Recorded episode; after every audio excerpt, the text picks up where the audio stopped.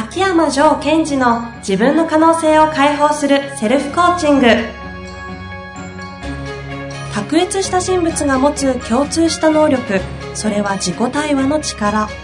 ポッドキャスト自分の可能性を解放するセルフコーチングは上場企業から中小企業までエグゼクティブコーチングトレーナーとして人材開発を行ってきた秋山城賢治がビジネスや人生で役立つセルフコーチングの技術について分かりやすく解説します。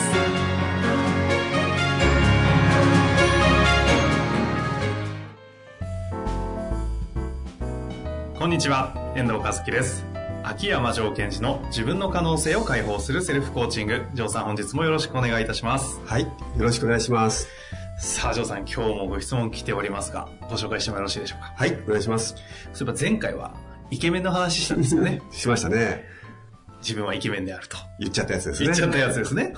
自己認識大事です 今日の質問はまた違った、えーこれはあなるほど。城さんにふさわしい質問ですね。ちょっとご紹介したいと思います。はい。えーインターネットが当たり前の世代の社員が増え、直接的な対人能力の低さに困っております。う。んどのように対人能力を高めればよいのでしょうか。そもそもこの教育は学校で行っていてほしいところなんですが、点々点となっておりますね。ねちょっと年齢とかわかんないですけど、多分上に立ってる立場の方ですよね。そ。れっぽいですよね。ははいい、対人能力。能力。が低い。インターネットが当たり前。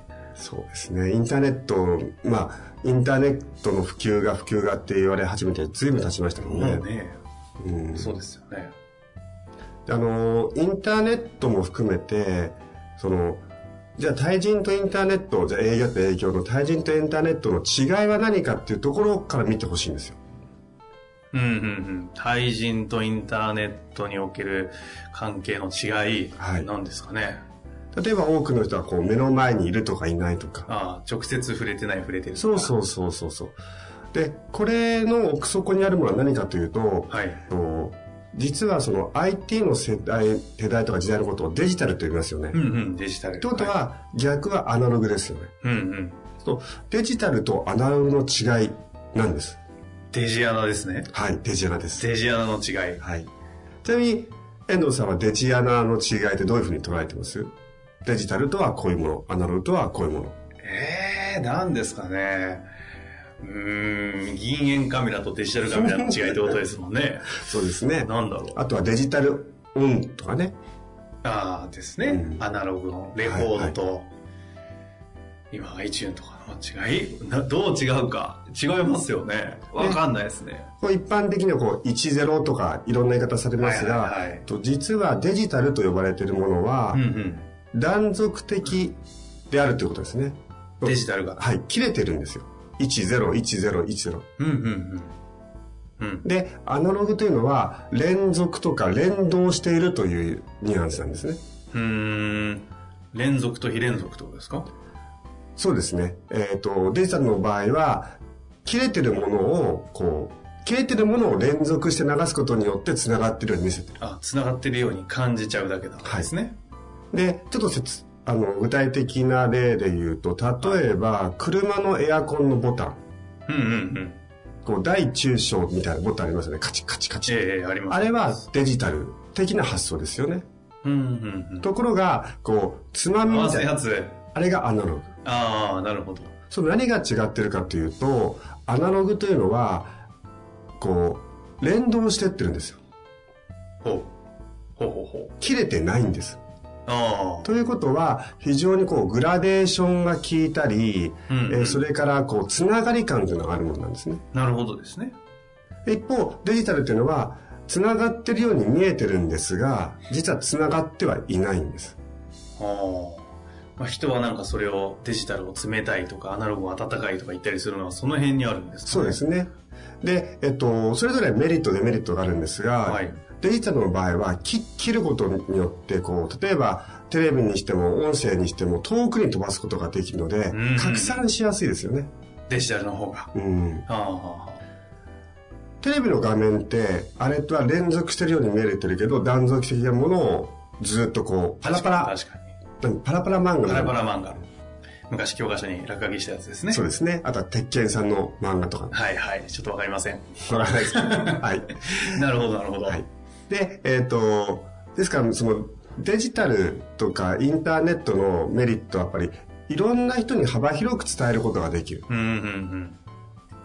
ところが、怖いのは、えーくっついてるように見えてすだけで、実は繋がってはないわけですよ。なるほど。そういう意味で言うと、ちょっと話あれですけど、人間関係とかもデジタルに捉えちゃってると危なそうですよね。そうですね。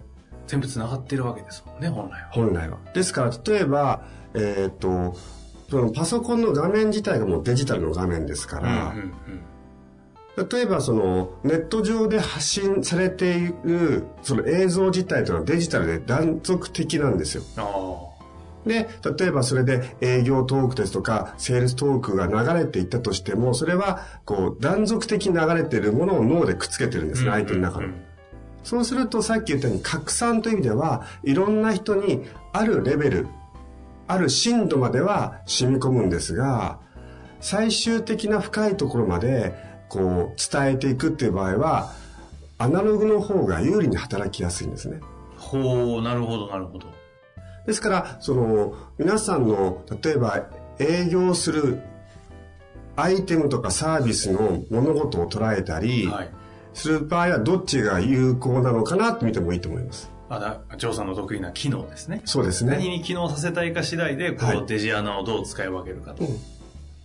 で、一つは商品によって、例えばこの商品っていうのは価格帯的にも、すごい深いところまで響かせなくても大丈夫とうんうん。いうものは、やっぱりこう、通販とかもそうですけども、そういうのは重要になってる。うんうん。なるほど、なるほど。ところが、違うものに関しては、えー、やっぱりこの、アナログの部分が重要。うんうん。そのサービスとか商品によって使い分けを少し気にする。うんうんで、もう一つは、えー同じ商品を扱うにしても、相手の、なんていうのかな、あ顧客のどの深さまで、こう、振動させるか、もしくは、えー魅了するかによって違ってきちゃう。こう、ジョーさん的にですよ。はい。これはデジタルで売るのきついっしょ、みたいなものとかってあるんですか、これはもうアナログの領域だよね。で、その深さ、深度で言うと。あの、まあ、両方使うのは、まず重要なんですまあそうですねけどっちに比重を置くかとかね。ああ。マーケティングでガーッとこう告知はするけども、うん最後は、とその割合ってことか。そうですね。8割マーケティング、最後営業2割っていうのをバランス変えていったりとか。そうですね。で、その時にやっぱり、うんと、デジタルがやっぱり今見てて有効だなと思うのは、えっ、と、通販でよく物が動く商品っていうのはやっぱりデジタルで有効ですよね。うんうんあれはこう、見た側の人たちの受け手の方の感覚に任せていくんですよ、うん。実は。うんうんまあ、美容器具とか、そうです。健康のダイエット関係とか、はい。食品とか。あの、まさにそうで、えっと、そのトライアンドエラーを、こう、相手ができるようなシステムになってるんですね。うんうんですから、そのデジタルで営業する通販の場合、優秀だなと思うのは、その返品のシステムが割としっかりしてるところっていうのは、やっぱり数字動きやすい気がしますね。うん。そのデジ、何が関係あるんですか？例えばそのデジタルなので、その自分のその顧客の方が自分のその深いところまで感動してないんだけど、パッと買ってみて、うんちょっと合わないなと思ったらば、例えば高額のものだったら返品できるとか、逆に安価なものだったら、まあ今回しゃあないな、みたいな。ほう。そのデジタルの粗さが振振動を取れない分、うん返品システムで担保してるみたいな風に捉えてるってことですか？そういうのはやっぱりトライしやすい。はもしくは、その価格帯的に、えー安価なものに関しては、まあ、しちょっと失敗しちゃったね、みたいな。ちなみにですよ、この質問された方もすごいなと思うんですけど、うんあの、デジアナ？はい。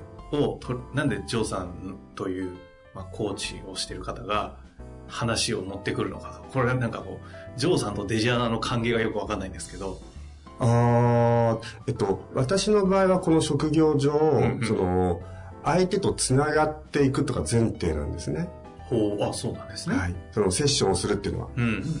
相手と繋がっていく感覚が大事だと。で前提なんですね。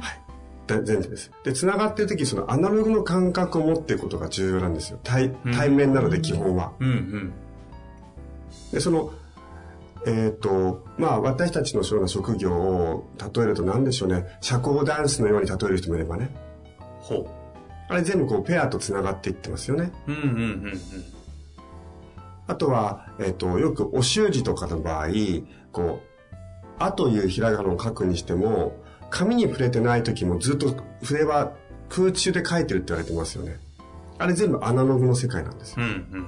そうすると、相手に寄り添うとかペーシングをしていく時には、アナログの感覚がないといけないと。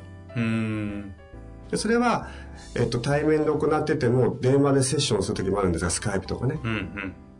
まあ、スカイプというデジタルの器具を使うにしても、そのアナログの感覚、つまりずっとその繋がってるっていう感覚を持っていかないと、相手が自分の本音を言えないとか、そういうことに繋がっていくので、私の中ではデジタル的な捉え方、相手とどう繋がっていくかっていうのはすごい重要視してます。ほそういった意味では、この質問者の方のように、うんうんその社員の方に対して、危惧を感じてるっていうのは、その、この方が社長なのか、マネージャーかわかりませんう。が、うんうん。その辺のそのアナログ的な相手とのつながりを、こう、ずっと持っていくことが重要っていうのが分かってるんでしょうね。みたいですよね。そこを高めるためにはどうすればよいのでしょうかと言ってるぐらいですからね。うん。で、ですので、うんと、まず、やっぱり大切なことは、そのデジタルとアナログの、そのアナログの感覚っていうのをすごい身につけてほしいんですよ。アナログ力ですね。うん。例えば、まあよく言うじゃないですか。こう、いくらそのデジタル音っていうのの音質が上がってきても、あれはすごい人間の脳では判断できないけども、切れたものをつなげてるんですよ。うんうん。そういうのに、あれあたかもこう、アナログのように聞いてっちゃいけないんですね。あれアナログではないんですね。いくらやっても。うん。ですから、それを感覚として感じていくためには、例えば生のコンサートとか行きなさいとかそういう発想なんですよ。うーん。それは乗算的にはどうなんですか？このアナログというものを、感覚を大事にしていく。要は、この方も一緒ですよね。アナログ、乗算の言葉からすると、アナログの感覚を鍛えていくことが重要そうですね。のために、例えばライブ行くとかですライブ行くとか、うん、あとはその、自分が苦手とか苦手じゃない置いといて、人と話をする。あで、メールとか、えっ、と、LINE とかではやっぱちょっと違うんですよ。あ。うんうんで、そのことって最終的にそのビジネスの中においては、えっ、と、どれぐらい相手に深いレベルで影響を与えるっていうことはもうアナログなんですね。うん。なるほど。そこなわけです。はい。というとなんか私がアナログの方が言う、なんか重要ですよってことではなく、さっきうんうん遠藤さんが言ってくれたように、そのデジタルはデジタルの良さがある。うんうん。アナログはアナログの良さがある。それを自分のビジネスの中でどう取り入れるかってことが重要ですよね。なるほど。アウトカム次第ということですね。はい。で、その時に多分質問者の方がそこを危惧してるっていうことは、やっぱりその会社さんっていうのは、うんアナログの部分をやっぱり強化していくことはいいことですよね。うんうんうんなるほど。であれば、どういうふうにこう強化すればいいかっていう時に、はい。実は、例えば、その方たちと、あなた自身がいろいろ面接をしたり、うんお話をしてあげること自体が、実はそのアナログの感覚を相手に与えてるってことなので、そこはまずやっていただきたいですよね。しっかりと向き合って、こう、対人の、そうなんですか、直接の関係をちゃんと作っていったりする。うん、うん。ですから、あの、その、社員の方が外部の方といろいろとその対人力をつけてほしいっていうのはすごいわかる。で、その前に、そのせっかく社内でいるあなたとその社員の方たちのその対話の量を増やしていくこと自体が、実はそのアナログ力を鍛えていくことにこう繋がっていってるってことは分かっといてほしいんですよ。はあ、なるほどですね。これ私、最後の質問なんですけど、はい。アナログ力、アナ、アナログ力が、これは高いなとか低いなって、ジョーさんはどうやって相手を見て認識してるんですか？あのーなんかありません？お人と話をしているときに、なんだろう、いい感じになれる人、自分が。おうん、いや、わかります、わかります。なんかこう、うん。変に持ち上げてるわけじゃなくって、うん、うん。なんかいいとこに連れてってくれたり、うん、うん。する人はやっぱり、こアナログ力高いですよね。はあ、そこですか。うんえーおっしゃってることはよくわかります。やっぱりこう、上の方でね、活躍されてるような方って、なんかお会いして会って話してるだけでも、なんかこう、いい感じな雰囲気とかあるじゃないですか。そうですよね。あんな感じとかってことですか？で、それが自分より上のレベルの方であれば、こっちとしてはなんかこう、ちょっと自分を委ねてみたいなと思えちゃったり。あ年下の方であれば、お、なんか、お前の話をもう一度、もう一度聞かせるよ。あ。はいはい。まあ引き上げてやろうかなも含めている。はい。そういう方っていうのは何要は、要要はアナログ力が高いからなんでしょうけど、何が高いからアナログ力が高いんですか？か 噛みまくってますね。何が高いから？はい。やっぱりそういうアナログっていうのはそのずっと連続性なので、えっ、と、自分自身のことをちゃんと捉えてないと、または自己イメージが低すぎちゃうといれいられないんですよ。うーん。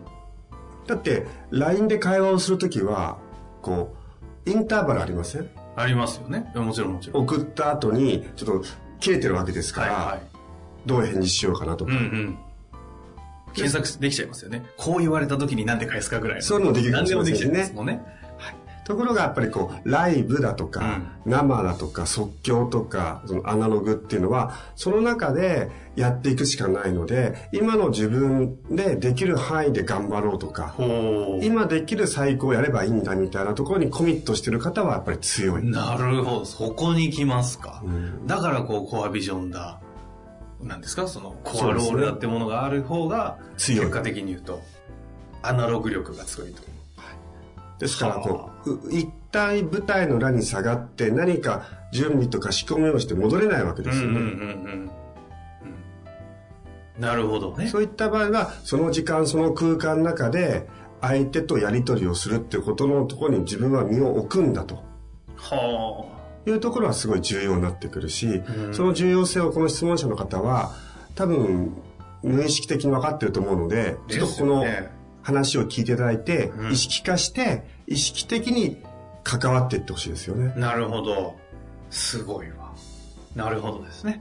なんかコアビジョンとかに繋がってきそうな感じですけども。はい。まあ、この方はね、これをあえて、他にも聞く対象いるような気がするんですけど、あえてジョーさんに聞いたというところになんかこうセンスを感じます。ああ、そうですね。なんかそういう質問とかあんまりされたことないですし。コミュニケーション術とかの方とかに聞いた方が良さそうじゃうんうんないですか。うん。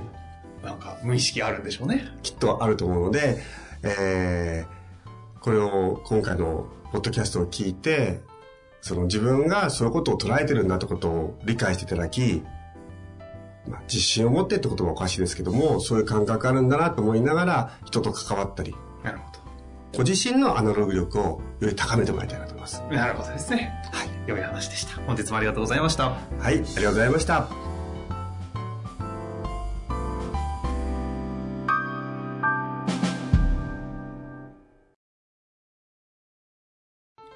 本日の番組はいかがでしたか？番組では秋山城賢治への質問を受け付けております。ウェブ検索で秋山城と入力し、検索結果に出てくるオフィシャルウェブサイトにアクセス。その中のポッドキャストのバナーから質問フォームにご入力ください。また、オフィシャルウェブサイトでは無料メルマガも配信中です。ぜひ遊びに来てくださいね。